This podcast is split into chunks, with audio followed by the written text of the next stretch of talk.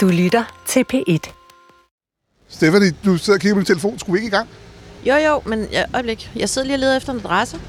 Okay, øh, jeg drejer hvad? hvad? Jamen, den er... Altså, det må jeg... Altså, okay, det er også underligt. Det må jeg faktisk ikke sige. Altså, det er en hemmelig adresse. Øh, jeg må ikke sige, hvor vi skal hen. Jeg kan kun sige, at øh, vi skal jo til møde med Ja. præsidentkandidat Erik Zemmour. Fantastisk. Vi kommer ind, men vi må ikke sige, hvor det er henne. Det er da meget godt, ikke? Ind og have tæv. Måske. Ja, så er det okay. Så må du godt kigge lidt videre på telefonen. Fra bunden af mit hjerte, tak. Suivez-moi Vive la République et vive la France. Vive la République Vive la France. Et surtout, vive la France Velkommen til andet stop på Stjerner Stribers Tour de France, eller måske rettere Tour de Force, hvor vi i fire podcast ekstraordinære vender og drejer de fire præsidentkandidater, som i hvert fald lige nu har de største chancer for at indtage Élysée-palæet ved præsidentvalget den 24. april. Og i dag, der handler det jo altså om en mand, som ikke bare vil reformere Frankrig, hej, han vil redde Frankrig. Il n'est plus temps de réformer la France, mais de la sauver. Og Seymour vil redde Frankrig fra muslimerne, fra feministerne, fra fagforeningsbosserne, fra universitetsprofessorerne. Han vil redde Frankrig fra EU, fra politisk korrekthed, fra islams fremfærd og fra et forbud mod foie gras, kort sagt fra republikens undergang. Den kontroversielle forfatter, tv-debattør og ultranationalist Seymour er kendt for mangt og meget, inklusive skandaler, som blandt andet omfatter en gravid elskerinde, et riffelhold-up mod pressen, et masseslagsmål og så også et par domme for racisme. Frankrigs Trump er der nogen, der kalder ham for, har i flere måneder ligget på en fjerdeplads i meningsmålingerne her i det franske præsidentræs, og der er ikke så lidt at fortælle om Monsieur Seymour, og så er det jo godt, at vi stiller med et stærkt, fuldtalligt og velopvarmet hold. Udlandsjournalist og hushistoriker Lasse Engelbrecht.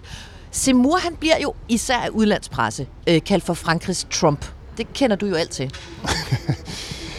Det giver meget god mening. Det virker i hvert fald som om, at Seymour har med en vis beundring studeret Trump de seneste par år, fordi øh, den opskrift, som det ser ud som, at han følger øh, i sit forsøg på at blive præsident, det virker jo, eller det er jo sådan set den Trump, han, han, han kom med, ikke? Modstand mod globalisering, modstand mod indvandring og et angreb på eliten, på journalister, på feminister osv. Ikke? Ole Ryborg, EU-korrespondent og Frankrigs connoisseur. Hvad for nogle øh, følelser vækker navnet øh, Seymour i EU's korridorer, hvor du jo plejer at færdes? Jamen, det er jo manden, som gør øh, skal vi sige, alle i alle resten af Europa, inklusive Danmark, øh, bekymret. Øh, og hvorfor det? Fordi hvis du kigger på hans program, jamen, så er han, øh, han er modstander af frihandel. Øh, Øh, han vil lukke grænserne, øh, ikke kun for, for, for folk, der skal komme ind, men også for varer. Det er noget, øh, hvis han, han gjorde det, så vil det øh, få stor betydning for os hjemme i Danmark, for, for EU-samarbejdet, for alting. Så det er øh, en mand, som øh, med den dagsorden, han har, hvis han kommer til magten, eller han presser andre kandidater i den retning, ja, så, øh, så, så er det altså endnu en gang et præsidentvalg, som kan få store konsekvenser, også i Danmark. Jeg sagde jo, vi stillede med et bumstærkt hold, og det gør vi jo selvfølgelig også, fordi vi som altid bliver anført med blid og samtidig hård hånd af dig, til rette lægger ekstraordinær Lasse Bav.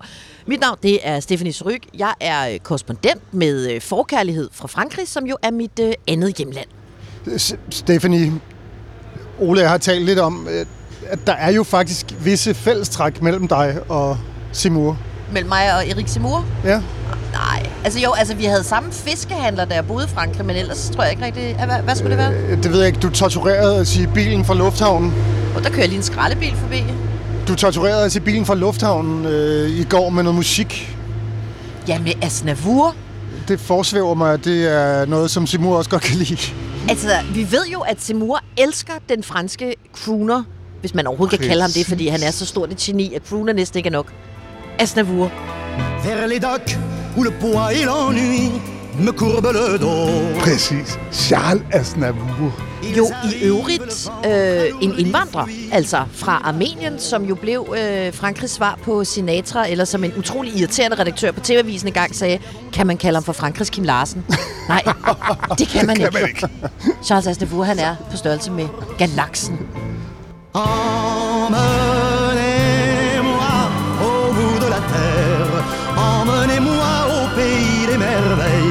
Il me semble que la misère serait moins pénible au soleil. Bonjour à tous, mesdames et messieurs. Merci, euh, merci à vous. Okay, nu har vi fået den der aftale med, med, med Semur. Mm. Både, Stefan, både du og Lasse har jo jagtet både Semur og hans øh, entourage for at få møder med ham og for at få lavet ham til tv-avis mon og Dieu. horisont og alt muligt andet. Altså, øh, hvor besværligt er han at danse med? Øh, det, det, jeg har jo, altså Stephanie har forsøgt at få fat i manden selv. Jeg har forsøgt at få fat i nogle af de medlemmer af, skal vi kalde det, hans fan, fanbase, nogle af de organisationer, bevægelse i, gå, i gås og. Generation Ja. Z, ja, som, som står bag ham, som er en meget højorienteret øh, gruppe mennesker. Og det har simpelthen været nærmest pløk umuligt indtil videre. Vi har forsøgt i, i tre uger. Jeg har arbejdet sammen med en fransk fixer, som vi kalder det, en, der kunne hjælpe mig her. Men vi har simpelthen endnu ikke fået fat i en person, der siger, ja, jeg vil gerne stille op. Vi har fået et par stykker, der gerne vil mødes med os, uden mikrofoner, uden kamera, og så se, om vi er gode nok. Øh, Jeg kan så Så underholde jer med Stefanie min, fører øh, lidt, fordi hun har fået os ind. Ja, Ja, det det, det gør har jo hun. også været en ørkenvandring, altså fordi øh, jeg spammer jo hans kampagnestab, men man må bare sige, han, er jo, en- han har jo aldrig lavet politik før, og alle hans ansatte er øh, nybegynder i det her dybest set, og han, en af hans kommunikationschefer, hun har en øh, karriere, et CV, som er utrolig kort. Hendes seneste job var, at hun simpelthen var praktikant øh, i det franske parlament, og nu skal hun ligesom håndtere en af de mest kontroversielle og efterspurgte præsidentkandidater, og det er umuligt at få svar fra hende. I morges fik jeg at vide, no, ikke noget interview med Seymour i dag, men til gengæld, så har vi jo fundet den her bagdør, så vi faktisk kan komme ind til et møde med Seymour, når han skal møde den internationale presse i Paris på denne hemmelige adresse. Jeg er ikke klar over, hvad vi skal forvente os, for det er jo egentlig ikke et egentligt pressemøde. Det er ikke en interviewsituation, men pointen er, at vi har fået lov til, hele banden, at komme derind. Øhm, og så vil jeg lige fortælle jer, altså nu citerer jeg lige fra den der mail med den hemmelige adresse, at den er hemmelig af indlysende årsager, der relaterer sig til kandidatens sikkerhed. Så jeg tænker bare, det er spændende, om der bliver slåskamp, som der var ved hans øh, første vælgermøde. det er jo besynderligt det her, fordi hvordan vil manden gå ud og føre valgkamp, hvis han ikke engang kan mødes med en flok internationale journalister, som man må formode ikke er så fjendtlige som de franske? Ja, men vi fortsætter missionen med at klapjagte Simur, og nu ved vi i hvert fald, at vi skal se ham i eftermiddag, og jeg kunne faktisk rigtig godt også tænke mig, at vi lige tager et redaktionsmøde, og det kan vi jo gøre om lidt over åben mikrofon om, hvad, hvad vi skal spørge ham om, hvis vi overhovedet øh, får lov til at stille ham spørgsmål. Men nu kommer vi i hvert fald ind i samme rum som ham. Lige nu, der er vi et stykke vej fra øh, den hemmelige adresse. Vi er op i det nordlige Paris i øh, kvarteret Chateau Rouge. Det ligger i det 18. arrondissement. Øh, det vil sige, at vi er lige rundt om hjørnet fra Montmartre og Sacré-Cœur. Det var sådan et klassisk arbejderkvarter i gamle dage. I dag, øh, Ola Lasse, der er det jo lidt en anden planet. Vi sidder jo sådan set på det, der ligner den eneste sådan fransk udseende café i kvarteret. Ikke? Og når man kigger herfra, så kigger man over på noget, der hedder African Textiles.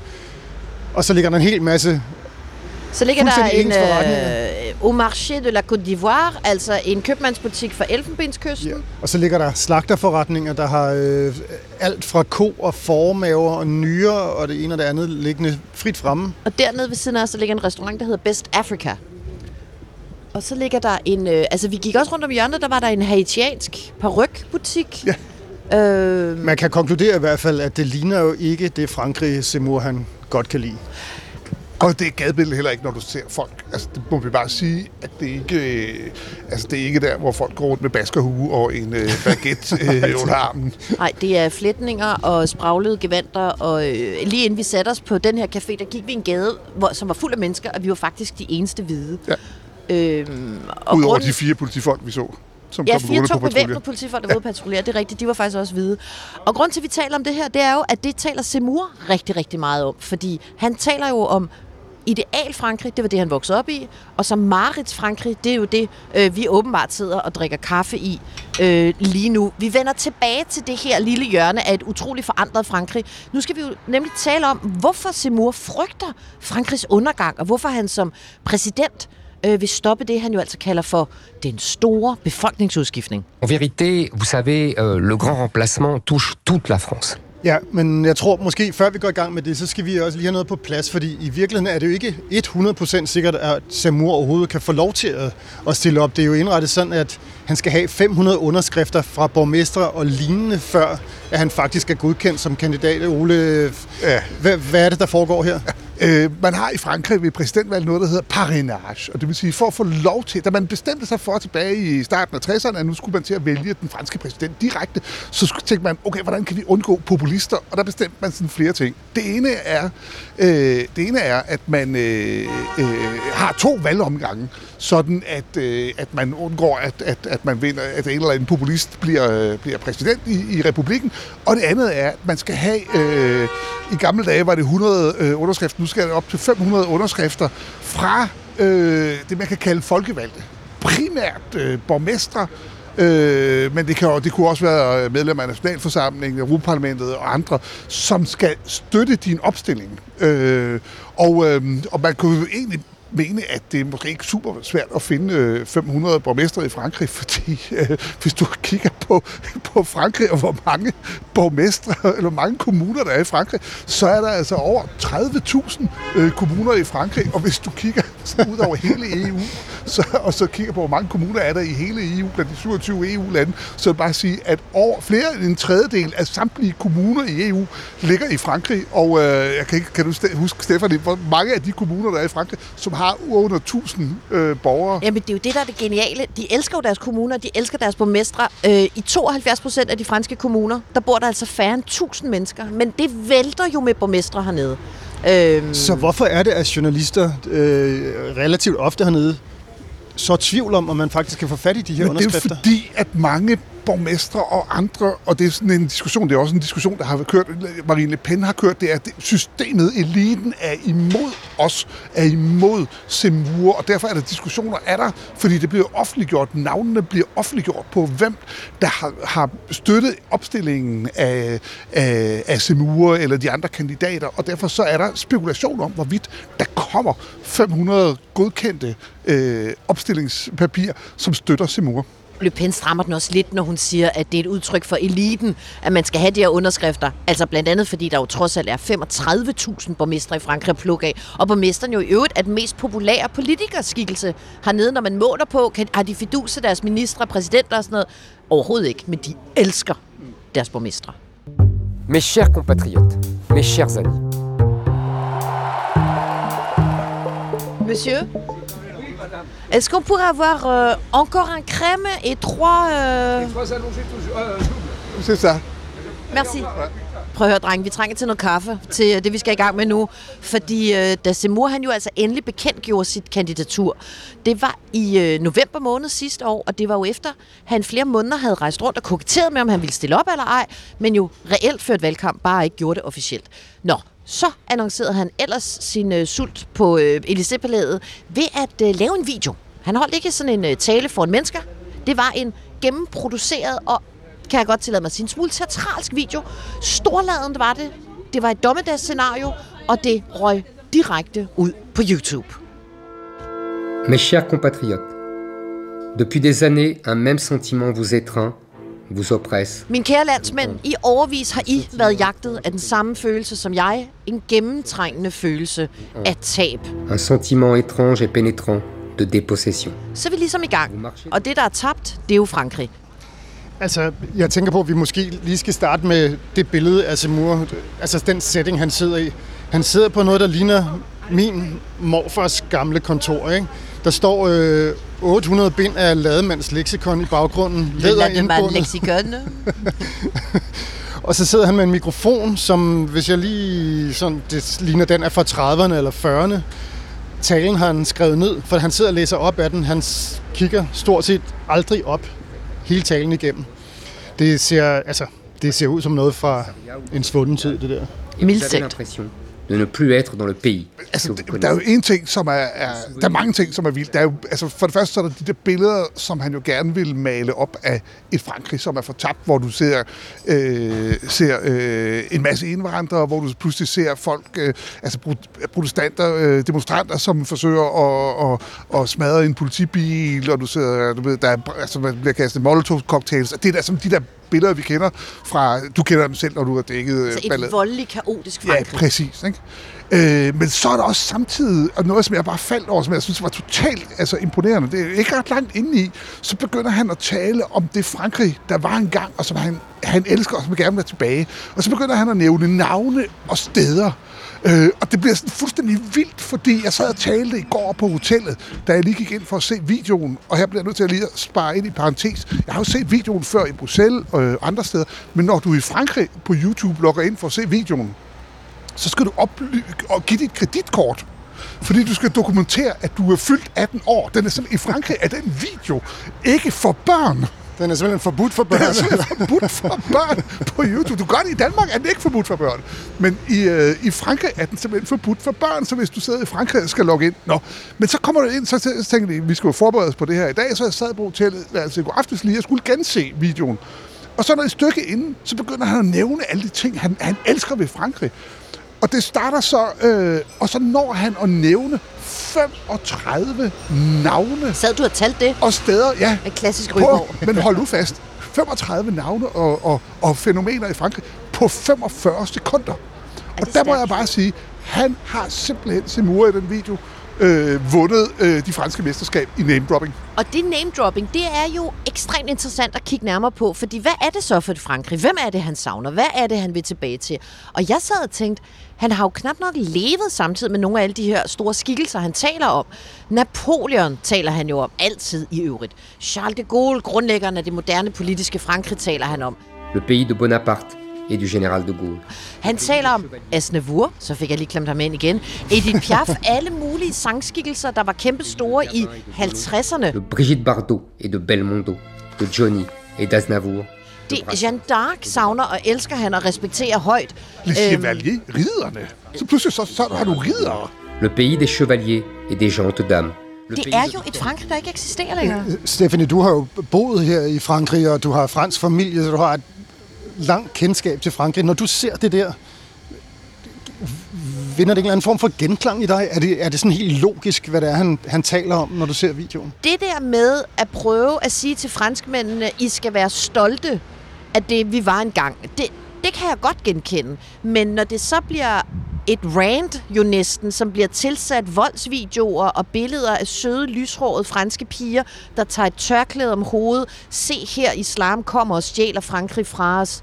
Øhm, så begynder det måske at blive øh, så vildt, at der er rigtig mange franskmænd, der ikke kan følge med mere, fordi det er alt det, der bliver vist i videoen, er jo sådan set rigtigt nok. Ja, der har været gule veste. Ja, der er mennesker, der konverterer. Ja, Frankrig er det land i Europa, der har det største, den største muslimske befolkning. Alt det er sådan set rigtigt. Det er jo bare ikke hele historien om Frankrig. Og det er jo det, jeg synes, der er interessant ved Simurs storytelling. Det er, at han tager en lille bitte fli af historien om Frankrig og prøver at gøre det til hele historien om Frankrig. Altså, man kan, man kan Uh, være... nu får vi Uh, kaffe. nu kommer kaffen. Øh, bare fedt. Man kan, man kan i hvert fald sige, at, øh, at, øh, at billedet, han tegner af, at Frankrig var et gastronomisk, øh, øh, en gastronomisk højborg engang, øh, underforstået, at det ikke skulle være det længere, det tror jeg allerede, at vi efter vores middag i går aftes kan afvise den påstand. Ah, pardon. Men vi har jo altså med en præsidentkandidat at gøre, som i sin kandidatvideo jo altså fuldstændig ubesværet veksler mellem at hylde øh, alt fra øh, øh, øh forfattere og filosofer som Molière Descartes øh, over til øh, skuespillerinder som Brigitte Bardot, og så altså igen fuldstændig ubesværet taler om, at der, sk- e, der mangler ikke integration i Frankrig, der mangler fuldstændig og total assimilation i Frankrig. Ja. Og, og det synes jeg er noget af det, der opsigtsvækkende, efter vi har dækket øh, amerikansk valg, og vi har dækket Trumps opstigning og hans præsidentperiode osv. Det er alvoren, altså tonen i den her video. Hvis man husker tilbage på Trumps første tale, da han var en del opsigt ved at, øh, at, at, at tage afstand til indvandringen, altså særligt den sydamerikanske indvandring. Det skete der. Det fremkaldte en masse ballade i, i USA. Men hvis man sammenligner den tone, Trump gjorde det i, med den tone, Seymour han gør det, så er Seymour jo langt mere dyster. Men det er virkelig han, dyster, han er også det her, på andre områder, for det er jo ikke kun indvandring. Det er indvandring er hans hovedemne, men han er jo også øh, vild i forhold til, at han øh, eksempelvis mener, at feminismen er en af årsagerne, han har skrevet en bog om det, at det er en af årsagerne til øh, Frankrigs forfald, er, øh, at, at, at, at, at, at øh, kvinder er steget op i samfundet. Jeg ved ikke, hvordan... Har du, har du læst bogen, Stephanie? Øh, den bog har jeg ikke læst. Jeg har siddet og hygget mig med øh, Det franske selvmord, som jo er en anden bog, han har skrevet, som kun handler om alt det, der er galt med Frankrig. Nu er jeg i gang med at læse hans... Øh, hvad skal vi sige, callback-bog. Altså, øh, Frankrig har ikke sagt til sidste ord, fordi han bliver nødt til som præsidentkandidat også at kunne stille med en eller anden form for løsning. Så nu har han jo begyndt at udgive bøger, der ikke kun er dystopiske, men som også handler om, at han har et bud på, hvordan øh, tingene kan blive fikset. Og jeg synes faktisk lige, vi skal høre en stum mere fra hans tale, om, altså, så vi får et indtryk af, hvad det er, han egentlig øh, fisker efter øh, hos franskmændene. Vous n'avez pas déménagé, et pourtant vous avez la sensation de ne plus être chez vous. Vous n'avez pas quitté votre pays. I er ikke flyttet, og alligevel har I følelsen af, at I ikke er hjemme hos jer selv. I har ikke forladt jeres land, men det er som om jeres land har forladt jer. I føler jer fremmede i jeres eget land, og så sætter han altså trumf på, I er de internt fordrevne. Vous êtes des exilés de l'intérieur. Altså, og der taler han jo selvfølgelig ikke kun om islamiseringen af Frankrig, som er det, han, det er jo hans, skal vi sige, primære øh, politiske budskab. Men han taler jo om, nu sidder vi her i noget, der minder om et lille Afrika i stedet for et stort Paris. Han taler jo om, at Frankrig er uigenkendeligt. At franskmænd ikke lever i et Frankrig. Altså i virkeligheden, så gør han jo, altså selvom han gør det med, med meget sorte og sådan dyst, dystopiske meldinger, så det han gør er jo i virkeligheden klassisk, det vi ser andre politikere gøre også. Han smider sådan et bredt net ud af folk, der er utilfredse med forskellige ting, og, og prøver at fange så mange vælgere som muligt. Altså, der er dem, som er utilfredse med indvandringen og ikke kan genkende den del af Frankrig. Der er dem, som er utilfredse med globaliseringen, fordi deres virksomhed, som de arbejdede på, øh, lukkede og flyttede produktionen hen til et andet sted, osv. Så, så, og der er sikkert også, øh, jeg tror ikke, der er noget stor vælgerhav, men der er måske et marked af enkelte mænd, som synes, at det er også forfærdeligt, at kvinder pludselig er begyndt at bestemme på arbejdspladsen eller eller andet, andet sted. Stephanie, det drøber noget lige ind og henter mig en sandwich. Jeg er blevet lidt sulten. Styr dig. Eric Zemmour has confirmed he'll be running to become France's next president. Skal vi lige øh, runde underlægningsmusikken? Øh, jeg kunne faktisk ikke genkende den, da jeg hørte den, men jeg tænkte, det her er så vildt et stykke musik, at det ikke er noget tilfælde. Øhm, og så skrev jeg til det eneste menneske, jeg lige sådan umiddelbart kendte, som jeg tænkte kunne identificere det. Jeg skrev til hele Danmarks Radios Philip Faber. Jeg sendte ham en sms og skrev, jeg bliver nødt til at vide til TV-avisen, hvad det er for noget, det her. Der gik jo cirka 30 sekunder, så svarede Philip Faber glædestrålende. Vi har, plejer at have meget lidt med hinanden at gøre i vores arbejde, nemlig, at det var jo Beethovens syvende symfoni.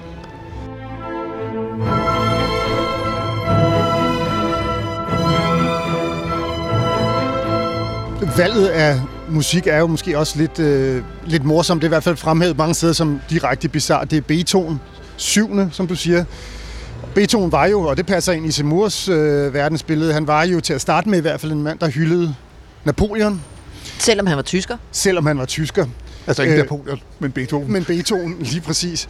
Øh, det her musik blev spillet for første gang for tyske soldater, da de havde fået slag af Napoleon og lå såret øh, på deres øh, sygeleje. Men det, der så skete, det var jo, at Beethoven jo så ændrede holdning øh, i takt med, at øh, Napoleon han smadrede sig vej gennem Europa og andre områder af verden, og hans popularitet faldt, ja, så blev Beethoven også øh, rigtig godt og grundigt træt af Napoleon. Og så sluttede Beethoven jo et sted, hvor du er mere hjemmevandt, øh, Ole, med hans 9. symfoni, ikke? Og så bliver det rigtig sjovt. Det er rigtigt. Hvorfor er det, hvorfor er det sjovt, venner? Fordi det er jo Ode Andi Freude, det er jo øh, EU-hymnen. Det er jo Ode Og Andi hvis du Freude. husker, Stefanie, det Ja. sidste valg til sidste valg til øh, det franske præsidentvalg, da Macron så var, havde vundet i anden runde, og han, han kom gående inde øh, ved, Ved Louvre. ved Louvre og gik, det var den længste, man stod der og tænkte, det er den længste march, vi nogensinde har set en øh, præsidentkandidat øh, gå for at komme ind på scenen. Det tog 100 år, inden han nåede frem til, sin, til, til der, hvor han skulle tale. Der spillede de jo netop øh, Beethovens øh, 9.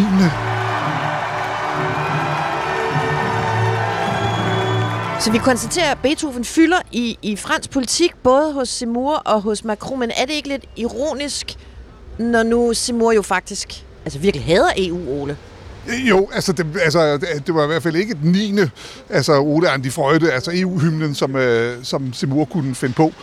Og så bliver jeg bare nødt til at tilføje, at hvis han virkelig ville have fundet det ideelle stykke musik, der viser Frankrigs forfald, så skulle han jo have kigget på den russiske kompositør Tchaikovsky, som har skrevet 1812-overturen i den, der hører du simpelthen øh, Frankrig, du hører Marseillaisen, den franske nationale sang, og så hører du den øh, blive skudt sønder af kanoner, da øh, Napoleon taber til russerne. Og jeg vil bare sige, det er det eneste, ja, du kan prøve at spørge Philip Faber, men jeg tror, det er det eneste stykke klassisk musik, hvor der i noderne står, her affyres en kanon. Philip så- Faber, den her, den er til dig.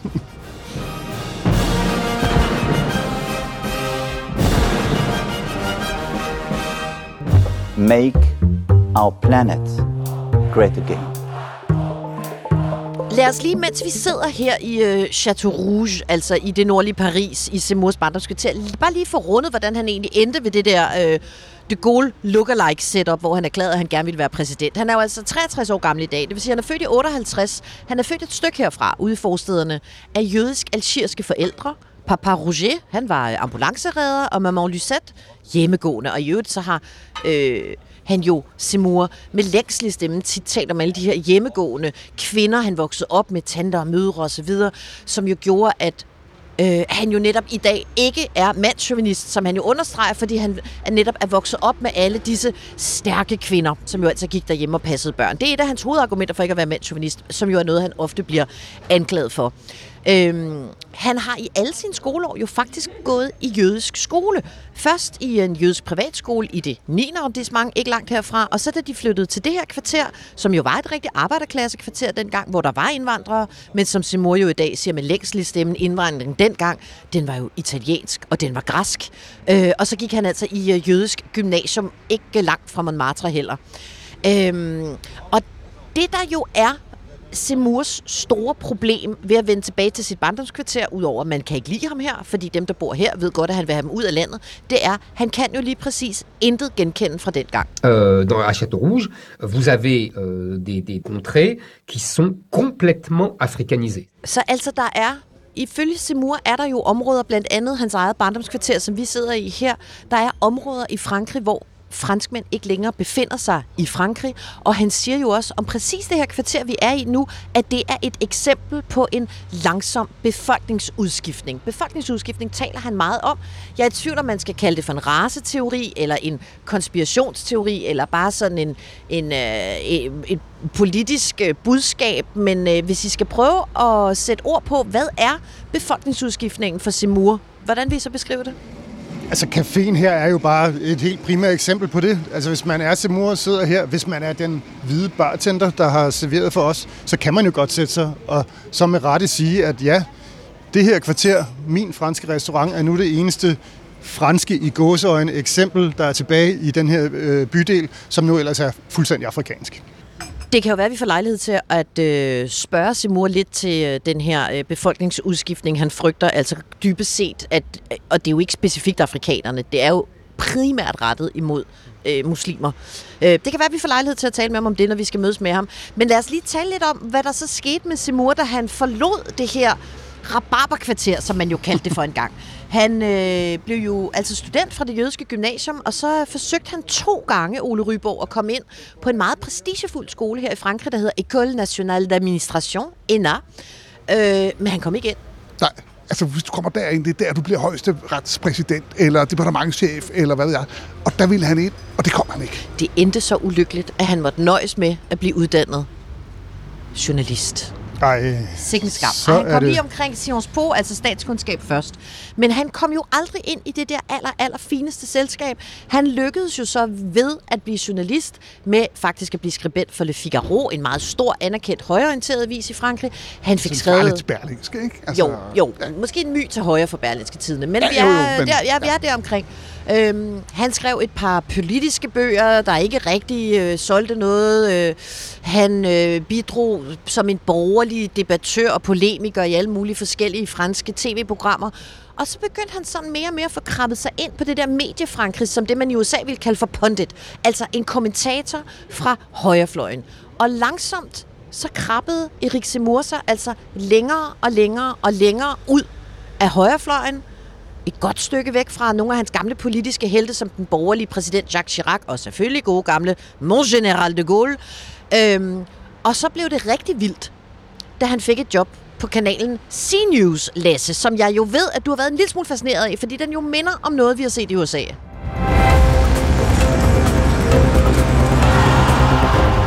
Ja, den minder jo, for at sige det hurtigt, om Fox News, altså den amerikanske konservative tv-station. Og Simur har jo været heldig, fordi den bevægelse, du beskriver der, den foretog han jo nogenlunde samtidig med en af Frankrigs rigeste mænd, Vincent Bolloré, der er god for 60 milliarder, noget i den retning. Han valgte at kaste en stor del af sine penge ind i CNews, men også en hel række forlagsvirksomheder osv., og give dem et meget tydeligt, konservativt, højorienteret øh, tone, hvis, vi, hvis det er en, en rigtig måde at udtrykke det på. Og det er blevet en succes, fuldstændig ligesom det er blevet det i USA, så er det også blevet det her. Og der har øh, Seymour jo været en af de helt dominerende figurer, som har været god til at, at give Vincent Bolloré det, han gerne vil have. Øh, nemlig en mand, der var god til at agitere mod alt det, der skete. Mod venstrefløjen, men også mod øh, indvandring, mod globalisering osv. Pourquoi ce n'est plus la France? Parce qu'il y a une immigration massive. Og Vincent Bolloré er jo i øvrigt, udover at være stinkende rig og eje en frygtelig masse øh, medier og forlagsvirksomheder i Frankrig, så er han jo også glødende katolik. Og øh, det har han jo så ikke til fælles med Simur, der jo er øh, jøde, men det de jo så har til fælles begge to, det er deres gigantiske bekymring for øh, muslimernes magt her i, øh, i Frankrig. Der har været så meget ballade omkring øh, Simurs rolle på CNews, Ole, fordi man jo har ment, at han fik alt for meget taletid, fordi man godt vidste, hvor det bare hen af med ham, at han ville være præsidentkandidat. Jamen, det er rigtigt. Øh, og, og til sidst, så er man jo også nødt til at, at fjerne ham. Men, men det er jo ret interessant, øh, også den måde, sådan kører det på. Jeg, måske skal vi lige få ind i en parentes bare omkring Bolloré, fordi Lasse, hvor er det, han har tjent sine penge? Ja, det har han jo faktisk tjent primært i Afrika og de franske kolonier. Ja, faktisk det meste af hans formue kommer fra de franske kolonier og fra Afrika. Nå, men, men, øh, men interessant. I virkeligheden, så vil jeg hellere spørge dig, Stephanie, fordi der er jo sådan nogle øh, medieregler i Frankrig om, øh, at øh, der skal være en balance man måler og vejer jo simpelthen. Præcis. Der er sådan et audiovisuelt råd i Frankrig, der simpelthen og, sidder og tæller og, minutter og på. Og hvordan, fordi du så bare har haft CNews øh, som en af dine, dine tv-kanaler i Frankrig, hvordan håndterer de så det, den her det franske Fox News, at de jo også skal have socialister og kommunister og alle mulige andre med? Hvordan Jamen, det er jo det, de fordi de sidder jo med et lille stopord og holder øje med, hvor længe taler de her forskellige kandidater, og hvis nogen så taler for lang tid, så skal de jo så, øh, så skal alle de andre have tilsvarende tid. Hvad gør man så på CNews? Så genudsender man alle de politikere, man ikke kan lide. Socialister og den nuværende præsident. Alt det der rakkerpak genudsender man bare om natten. Eller man sender det om natten. Fordi så er der ikke nogen, der ser det. Og så kan Simur tale hele dagen. Men nu er han altså blevet pillet af skærmen, for nu er han jo altså præsidentkandidat. Men en kæmpe stor platform, han jo har fået sig. Og så tror jeg simpelthen, de her, at vi er fremme ved dagens store spørgsmål, fordi nu skal vi altså køre ind til den hemmelige adresse. adresse. Hvis vi får mulighed for at spørge Simur om noget, hvad skal vi så spørge ham om? Det er jo tit sådan, at når man ikke har en interviewaftale, så skal man jo finde på et ultrakort spørgsmål, fordi hvis man taler for lang tid, så når de jo simpelthen at gå væk, så vi skal finde på et eller andet kort som han så også har lyst til at svare på. Der er jo flere øh, folk på højrefløjen her, som udtrykker en vis beundring for det danske immigrationssystem, altså vores meget strenge mm. immigrationsregler. Mm. Det kunne man jo godt spørge til. Ja. Hvad vil øh, vi kunne sige, Monsieur Zemmour, hvad vil deres budskab være til Danmark, eller hvad kunne Frankrig lære af Danmark? Ja. Jeg kunne også godt tænke mig at spørge ham meget kort. Er Frankrig paradis, eller er Frankrig helvede? For jeg tror, han mener jo begge dele, men jeg er faktisk forvirret over, hvad han spørgsmål. mener mest. Det er et rigtig godt spørgsmål. Så hvad kan Danmark lære, eller hvad kan Frankrig lære af Danmark? Og er Frankrig himmel, eller er Frankrig helvede? Er det det, vi går efter? Det synes jeg. Og når vi så har været derinde, så skal vi debrief på det. Og så må jeg bare insistere på, at der er en ting mere, vi skal nå at tale om. Og det er alle de skandaler, hans valgkamp har været præget af. Fordi nu har der været meget. Det kan være, skandalerne dukker op ved presmødet. Det kan være, det går fuldstændig amok derinde. Jeg glæder være, mig så meget. Det en skandale, det ja. hele. Nå, vi skal afsted til den hemmelige adresse. On y va. S'il me déteste, c'est parce qu'il vous déteste. Så sidder vi jo altså inde i uh, salen på den hemmelige adresse, og lige nu der kommer uh, Simur. Lasse, kan du ikke lige beskrive det her optrin? Jo, det er en hel masse mennesker, flere sikkerhedsvagter, kan jeg se der, med små øresnegle. Og så Semur, som jo er sådan ret lille af statur, der kommer ind og går op mod scenen. Og helt utrolig brun, men vi ved jo også, at han lige har været på øh, ferie i Karibien med sin nye elskerinde. Ole Ryborg, hvordan vil du beskrive det her væld af presse, der er her? Ja, men det er så klassisk, når, det er sådan noget, nu kommer alle løbende, og specielt i franske medier, nu skal lige have en kommentar, nu skal det et eller andet, nu skal det i gang. Så der er sådan det, man kan på engelsk kalder en huddle, altså alle står i en kæmpe kreds rundt om, og nu kommer det til at tage lidt på tid, og lige at få fjernet de der fotografer, så vi kan komme i gang. Men øh, er i gang. Og han ser jo meget glad ud. Man kan faktisk ikke se på ham, at han faktisk i dag har fået endnu en dom for at opfordre til racisme på øh, det, der svarer til 75.000 kroner. Det bliver der sikkert også spurgt ind til i løbet af i dag, sammen med alt muligt andet. Nå, men jeg tror altså, vi skal... Øh, jeg tror ikke, vi må sidde her og snakke nu, men Simo er altså forsvundet ned i en kødrand af internationale journalister på denne très secret øh, adresse i Paris. Pressemand op, og som så skal til at fjerne fotograferne, og det tager, de skal altid 10 gange bede dem om at fjerne sig, inden de begynder at gå væk. Så det, øh, det kommer, jeg tror, vi har 3 sekunder endnu, eller 10 måske. Lasse, du virkede ikke super imponeret over øh, sikkerheden hos Nej, jeg synes øh, i betragtning af, at øh, adressen her var hemmeligholdt indtil ganske kort tid før vi kom over, så var det lidt underligt, at vi bare sådan set været ind. Ja, vi sagde vores navne til en dame i reception, ikke? men ellers var det bare fri leg. Ingen tasker blev gennemsøgt, ingenting. Man kunne have gjort, hvad man ville nærmest. Ikke? Ja. Det begynder at gå i gang. Vi må hellere lige hoppe af her. Merci. Pouvez-vous prendre votre place, s'il vous plaît, avec un peu de silence Vive la République et surtout, vive la France. Hold da op. Nå, tilbage på hotellet. Vi har øh, sat os ud i gården. Og skal lige fordøje nogle ret vilde indtryk fra et ret vildt øh, møde med, med Semur. Der var godt gang i ham, ikke Lasse? Det var der jo, eller rettere, han startede jo sådan øh, ret forsigtigt, sådan lidt spag i stemmen, synes jeg, men så fik du godt nok fyret op under ham. Altså, jeg har været i Bruxelles i 34 år, og jeg har på daglig basis deltaget i øh, pressebriefinger og pressemøder, hvor der er et internationalt pressekorps, ligesom det var her. Ikke? Og det plejer at være sådan rimelig kedeligt, og kan også være rimelig forvirret, og hvad ved jeg. Og det var, da startede det også. Først var der en fra Japan, der spurgte om noget, og han så ud som om, at det var røvkedeligt. Så kom der en fra Israel, og han var overhovedet ikke interesseret. Men så kom tredje spørger, der lykkedes i skoven af hænder at få sparket spørgsmål ind.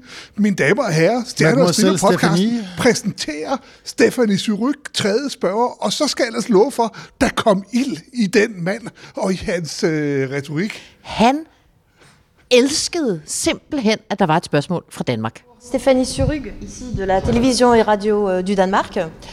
Danmark. Alors, ja, altså man skal jo altid lige smøre lidt, så jeg sagde jo selvfølgelig til Simur, at danskerne har en stor beundring for Frankrig, men samtidig undrer sig en lille smule over hans syn på Frankrig. Synes han egentlig, at Frankrig er et paradis, eller synes han, at Frankrig er et helvede? Og så smilede han jo begejstret, og så spurgte jeg, og har du i øvrigt et budskab til danskerne? Ensuite, auriez-vous un message pour les Danois qui suit également politiquement la France de très près? Merci.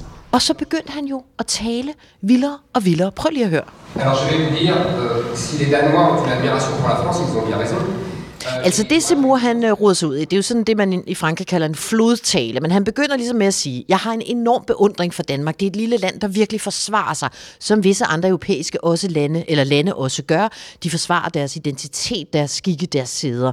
Og så siger han, for mig er Danmark et forbillede af to grunde. For det første, i forhold til immigrationspolitikken, der er rigtig mange konkrete tiltag, som jeg simpelthen har lånt af Danmark, da jeg skulle lave min politik. For eksempel har I en mere effektiv udsmidning i Danmark af illegale indvandrere.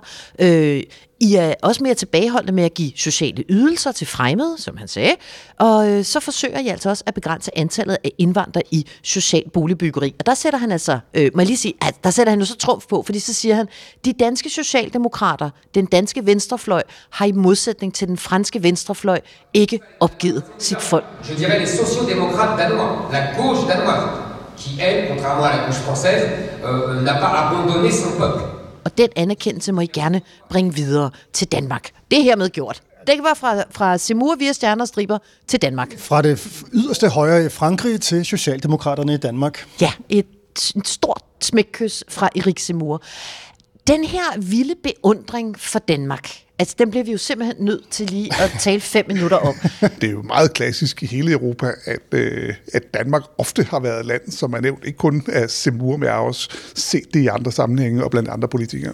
Som er imponeret over, at vi har en stram udlændingepolitik. Ja, og, som, øh, altså, og, og det påkalder sig opmærksomhed, det påkalder sig også den modsatte opmærksomhed, altså når der kommer smykkelove og alt muligt andet, og hvad er det helt forfærdelige, I gør. Altså for nylig øh, var der medlem af Europaparlamentet, eller for noget tid siden, som spurgte, som spurgte Mathias Tesfaye, da han var i Bruxelles, hvordan kan du overhovedet sove om natten? Og sådan noget. Så det der er jo, altså, Danmark har en politik, som alle er opmærksom på. Jeg skal godt nok love for, at Semur han også har, har fokus på den. Så altså et problembarn blandt mange, men uh, Simur, det yderste højre i Frankrig, kan godt lide os. Ja, det kan vi da bryste os ved. Jeg synes ikke, du skal nøjes med at sige godt lide. Han elsker os. Han, øh, han har jo faktisk elsket Danmark længe. Han har jo allerede for 10 år siden et lille radiointerview i Frankrig, et lille, sådan, lidt overset radiointerview, øh, meddelt, at Danmark øh, til hans store begejstring havde det som Seymour på det tidspunkt, altså for 10 år siden, udlagde som Europas måske verdens mest restriktive linje på indvandring. Bum. Så vi er simpelthen, må vi bare konstatere, et, øh, et forbillede for Seymour, som jo, synes jeg, når han siger det her, jo også forsøger at vise franskmænd og europæere og andre, der måtte være skeptiske over for Seymour, at prøv bare at se her, Danmark gør det, så det jeg foreslår er ikke særlig kontroversielt, for det er mainstream-politik i andre lande. Han prøver jo ligesom også at afdemonisere sig selv lidt ved at sige, jeg gør bare det, som de har gjort i mange år op i Norden. Men, øh, det var jo også lidt af et slisk smil, han gav dig, da han gik ud af salen, var det ikke? Jo, men altså, det skal jo ikke være nogen hemmelighed. Vi kæmper jo stadig for at få et rigtigt interview med ham, så da han gik ud af salen, der spændte jeg... Altså, jeg pressede mig jo forbi dig, øh, Lasse E., fordi jeg, jeg ville stå tættest på udgangen. Og så smilede jeg til Simur, og så sagde jeg, slæsk som jeg jo er, tusind tak for deres tid. Og hvad sagde han så? Ja, så smilede han til mig og sagde, det er mig, der takker madame for deres spørgsmål. Og så skyndte jeg mig i øvrigt ud at finde hans øh, relativt udulige øh, kommunikationsmedarbejder, stikke hende mit lille fedtede visitkort og sige, vi vil stadigvæk gerne have det interview med ham. Nå, men rosen til Danmark fortsatte jo, Ole, fordi han nævnte jo, at Danmark var et forbillede af to grunde. Indvandring og EU. Ja, og der var jeg jo så... Øh, så det var der, min, det, jeg var jo imponeret over, at du fik presset dig ind som, som nummer tre i spørgerækken. Jamen, i jeg, den der skov, jeg er god til at møve. Jeg er men, god til at møve. Øh, men da det så ovenikøbet, altså han begyndte at svare om noget, som er min hjemmebane til hverdag, så var jeg jo tæt på lykkelig. For han begyndte at forklare, at, øh, at øh, mens, altså, han, han er jo stor EU-kritiker. Og så begyndte han at forklare, at når, øh, når franskmændene sender deres diplomater til Bruxelles, ja, så kommer de altid øh, og skal gå et kompromis, og så er de glade for at bidrage til at bringe EU-samarbejdet yderligere og videre, øh, mere integreret. Mens Danmark derimod, vi sender vores topembedsmænd, de bedste af de bedste, og hvis Danmark ikke er tilfreds med resultatet, ja, så vælger vi en opt-out. Så, og det her, det har jeg simpelthen hørt flere gange i fransk politik. Der er også andre, nu folk på venstrefløjen, og flere og flere. Le Pen har jeg også hørt sige det før. Øh, Marine Le Pen, altså den anden, kan vi sige, Simurs konkurrent på højrefløjen, og sige, jamen vi vil gøre som Danmark, vi vil forandre EU-samarbejdet og sådan og sådan, og hvis vi ikke kan det, så vil vi have en opt-out, ligesom Danmark. Og så får jeg jo nogle gange lidt lyst til at forklare dem, at det ikke er helt sådan, de danske opt-outs fungerer, men det synes jeg også lige det skal vi nok ikke tale om her. Men jeg vil bare sige, at han elsker også Danmark, fordi at vi formår at ikke altid følge alle EU's regler. Jeg vil bare gerne lige runde Simur af med, at øh, hans udtale opt-out. Le opt-out. Opt-out. Pardonnez-moi, mon accent anglais est déplorable. Le opt-out. Og så sagde han jo selv, I må tilgive mig min elendige engelske udtale. Le opt-out. The only thing we have to fear, it is fear itself. Nå, jeg er jo øh, ikke bleg for at interessere mig for de sådan øh, lidt mere kulørte sider af politikernes øh, gøren og laden, og derfor kom jeg også til at nævne, da vi sad inde i salen, at øh, Simon er jo ret solbrun, fordi han lige er vendt hjem fra ferie i Karibien med sin elskerinde.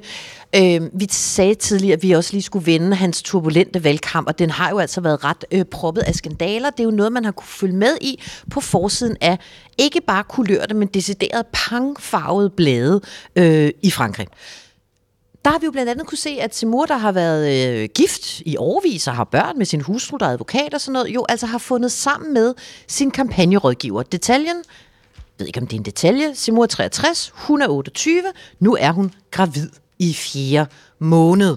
Lasse, det fylder jo, det har fyldt adskillige øh, sladderblade. Du sidder lige nu og, øh, og bladrer i Closer, som ja. det faktisk hedder, selvom det jo egentlig betyder closer. Altså, vi er tættere på. Hvad ser du, Lasse?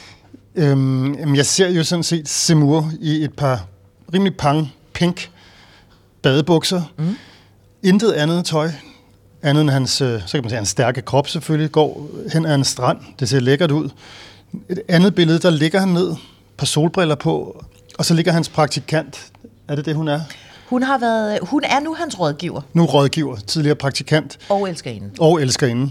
Og gravid, kan man også se på de her billeder. Hun har lagt sig sådan, ja, hovedet på hans skulder, ærer ham lidt på er det maven, eller er det faktisk nede i bukserne? Nej, det er på maven, Lasse. Det er på maven. Er på okay, maven. okay, okay. Ja, ja, ja, men altså, jeg læser Closer lige nu. Og så er der jo vidunderlige detaljer i den her artikel om, at manden, der jo råber og skriger imod eliten i den her valgkamp, bor på øens det er St. Martins eneste femstjernede hotel, hvor det billigste værelse koster 1.100 euro per nat.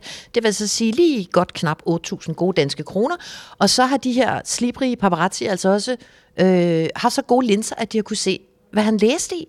Og han læste en brevveksling mellem to øh, franske mænd, der var aktive under Vichy-styret i Frankrig, altså det nazivenlige samarbejdsstyre, øh, som, øh, som, som franskmænd har et relativt kompliceret forhold til i dag. Men det, men det er altså Simurs øh, ferielæsning. Det har jo hævet, fået nogle øjenbryn til at hæve sig i Frankrig, fordi man er vant til, at politikere kan have affære. Det har Lasse historiker jo holdt et længere foredrag om ude foran Elsepalæet. Men i dag, efter en masse MeToo-sager og så videre, så har man det måske lidt mere specifikt med, at øh, en 63-årig ender med at score en 28-årig, der i øvrigt har været ven af familien, siden hun var 13 år gammel. Anyhow, jeg synes bare, vi skal ønske dem held og lykke, alt godt. Det var en af de skandaler, der har ramt hans valgkamp. Så er der jo en skandale, jeg er meget begejstret for. Det er jo Våbengate. Hvordan vil I Hvordan vil I, altså jeg kan bare lige kort sige, der er jo en form for sikkerhedsmesse, hvor øh, Simur dukker op, og så går der, øh, så bliver det virkelig mærkeligt. Hvordan vil I beskrive det, der foregår? Altså, man, som det er, hvis du kommer til sådan, sådan er det også, hvis du går til en jagtmesse eller en våbenmesse, så kommer du rundt, så står forskellige mennesker med en stand, og så kan man komme hen, og så er der nogle folk, der sælger våben, eller hvad de nu sælger, det kan være kigger og alt muligt andet, og så kan man tale med dem, og så har de selvfølgelig også sådan et våben, som man kan prøve at stå og holde i og sådan noget. Og det sker så også for Erik Samura. Han kommer hen, han øh, griber fat i et våben, og ikke et hvilket som helst våben. Det er sådan en sniper-riffel, en, der hedder øh, et fransk øh, våben naturligvis, der hedder Ultima Ratio. Øh, og for særligt interesserede folk, så kunne jeg sige, at den har kaliber 762, som er en, øh, en, øh, en, en gammel NATO-kaliber, som er 7 mm, 7,62 mm, øh, og den har en øh, rækkevidde op til 800 meter. Lasse, vil du spørge Ole, hvorfor han ved alt det om våben, eller skal jeg spørge ham? Det, det må du gerne. vi, vi to sidder og stiger fuldstændig måbne på dig. Ja, jeg vil bare sige, at øh, jeg er jæger, og øh, jeg har faktisk øh, hjemme hos mig selv et øh, våbenskab, og der har jeg også øh, lige præcis den patron kaliber, så, øh, og har også skudt med den. Hvem, hvem, øh, hvad er det for nogle dyr, man slår ihjel med sådan nogle? Det er relativt stor kaliber, ikke? Jo, altså, men det, altså, det er jo faktisk, hvis vi skal tage det, det her er jo en våbenmesse, og den kaliber er den kal- mest anvendte NATO-kaliber i gamle dage, som du brugte i sniper rifle for at øh, såre øh, modstandere. Og det han så gør, så kommer han hen til sådan en våbenstand, så tager man sådan et, et gevær op, og det gør man jo, og kigger i det. Men normalt så er der også på en våbenstand, og også på selvom et, et uladt våben, så, så løfter man det op, og så kigger man i en bestemt retning, som er ind i den stand. Man tager ikke våbnet og vender og kigger og peger ud i, i retning, hvor der er andre folk. Det gør man simpelthen ikke. Man peger ikke, øh, heller ikke et tomt, uladt våben i retning af andre mennesker. Man peger det altid et sted hen, hvor der ikke er. Men det gør Simur ikke. Jeg skulle til at sige, måske synes han slet ikke, det er andre mennesker, han peger i retning af, fordi han peger jo imod en af sine mange yndlingsaversioner. Journalisterne. Og hvad er det så, han siger? Jamen, så løfter han det her våben op imod en stor flok journalister, og så siger han, Nå, nu er det ikke så sjovt længere, var? Gå tilbage, gå tilbage. altså, det er da sådan next level. En præsidentkandidat, der står med et motherfucker-våben, sigter på en flok journalister og siger, Nå, nu synes jeg ikke, det er så sjovt længere. Minder det der om politik, valgkamp i andre lande, Lasse? Mm, nej. nej, fordi selv i USA kunne de jo ikke finde på det der. der altså, de elsker deres våben, men de gør jo ikke den slags der. Man har jo Det er så meget no-go, no så det er fuldstændig, jeg, er stadigvæk, jeg kan stadigvæk blive chokeret, når jeg øh, genser den video. Det er simpelthen, og at folk ikke reagerer, at, at manden i våbenstanden ikke reagerer, og griber fat i den. Har det været en fat i våbnet, griber fat i Simon. Og, og peger den anden vej, men lader ham gøre det. I stedet for, så står manden i, øh, i, i våbenstanden, og så siger han til Seymour, hvis de bliver præsident, så er det sådan en her, som kan beskytte dem.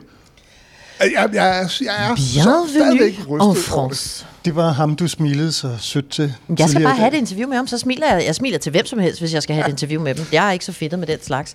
Godt, her sprang øh, Ole Ryborg altså ud som øh, våbenekspert. Jeg tror, det er godt, der ikke var våben til stede. Apropos en anden skandal, der har ramt øh, Simurs valgkamp, da han holdt sit øh, første store vælgermøde. Lasse, det fulgte du med i med øh, et rimelig vildt blik i øjnene. Mine øjne blev selvfølgelig vildere og vildere, fordi det udviklede sig temmelig hurtigt til ja, decideret masseslagsmål. Vi havde antiracistiske demonstranter, der røg kød på Semurs øh, vælgere, Semurs fans. Altså det blev jo virkelig voldsomt. Der var stole, der fløj gennem luften, og folk, der fik flækket øjenbryn og så videre. Sociale medier var simpelthen fuld af blodige ansigter efter det her første vælgermøde. Lidt af en start, må man sige. Altså jeg vil sige, at jeg fik lidt, lidt ondt i maven, da jeg tænkte, ui, det bliver lange 3-4 måneder, man skal dække, øh, dække Semur, hvis vi risikerer, at der flyver stole i luften. Der slap vi jo altså anderledes billigt til bare lidt øh, småkaotisk øh, pressemøde øh, hos øh, den internationale presseklub i dag. Det, det var, det, det, vi er kommet uskat ud af bygningen, og endda med en lovprisning af Danmark. Mes adversaires veulent ma mort politique. Les journalistes veulent ma mort sociale. Nå, vi skal til at runde af. Vi skal, ja, jeg skal faktisk bare have noget aftensmad, kan jeg mærke på min mave. Så lad os lige hurtigt få vurderet her til sidst Simurs chancer for at opnå det, han jo øh, siger, han allerhelst vil i hele tilværelsen, nemlig blive præsident Erik Zemmour. Han ligger nummer 4 i meningsmålingerne. Lige nu, det har han gjort et godt stykke tid. Vi ved ikke, om han får samlet underskrifter nok til sådan set formelt overhovedet at kunne være præsidentkandidat og alt det der. Men det korte og lange er, kan han blive Frankrigs næste præsident? Jeg ved godt, hvad jeg synes. Kan vi lige tage en hurtig runde på, hvad vi, andre, hvad vi alle sammen synes? Ja, jeg vil gerne starte, fordi det er udelukkende og er alene baseret på følelser. Jeg synes, at det hele, altså totaliteten i den optræden, han har lavet, øh, for mig så er det ikke en præsident. Jeg tror simpelthen ikke på det. Jeg tror ikke på, at han kan holde stand og være så stabil, som man skal være fra nu af og til, til april. Jeg vil sige det samme med, med, med nogle andre ord. Det lyder næsten som politiker. Øh, han, tak, Ole. Øh, Ole er også fra Bruxelles. Han er jo omgivet af tomater. han kan få enorm betydning for, hvem der bliver Frankrigs næste præsident. Men han kan ikke øh, få så stor betydning, at det bliver ham så skal der ske øh, ting og sager, som ingen af os lige nu har fantasi til at forestille os. Men det bliver vanvittigt interessant at følge ham, og hans ageren kommer til at få enorm betydning for, hvem der ender i Élysée-palæet. Og det sjove er jo, at Emmanuel Macron han går rundt lige nu og lader som om, at hans nærmeste konkurrent ikke er højrefløjsdronningen Marine Le Pen, som Erik Zemmour jo udfordrer, ikke er den borgerlige Valérie Pécresse, som jo ligger på en tredjeplads i målingerne, som det ser ud lige nu. Nej, han går rundt og lader som om, at Erik Zemmour er hans største konkurrent. Det er han jo ikke, men hvorfor er det, han lader som om? Jamen, det, det, er, det er jo fordi, jo mere øh, opmærksomhed han, øh, han sætter i retning af Erik Zemmour, jo mindre opmærksomhed får de to andre, som i virkeligheden er meget større konkurrenter for ham. Så det er jo bare et smart øh, trick, altså en afledningsmanøvre, og det øh, fungerer, og øh, alle elsker det, fordi det, han, han jo, Zemmour jo hele tiden leverer. Han leverer skandaler, han leverer, leverer vilde udtalelser, og dermed så han, bliver han jo også en form for mediedarling, og wait and see, han bliver frem for alt en udenlandske mediers mediedarling. Der var heller ingen, der troede på Trump. Nej, men ved du hvad? Det er ikke et argument for, at Erik Zemmour bliver Frankrigs næste præsident. Jeg siger det her i Stjerner og Striber. Jeg sætter en euro på højkant, og det er sjældent at gøre det her, men jeg siger det krystalklart. Erik Zemmour bliver ikke Frankrigs næste præsident. Hvis han gør det, så giver jeg en druktur. I Paris. Det, altså, det glæder jeg mig til. Ja. Nu skal vi gå ind og rydde op i hans valgkamp, så han får øget hans chancer i stedet for det her Åh, oh, skal vi ikke lige slutte af med bare lige noget, som Simur rigtig godt kan lide? En god gang musik fra den gang alting var bedre. Madame Edith Piaf. Vi skal tale om Marine Le Pen næste gang. Det bliver også sjovt. Quand il me prend dans ses bras, vois la vie en rose. Il me dit des mots d'amour, des mots de tous les jours, ça me fait quelque chose.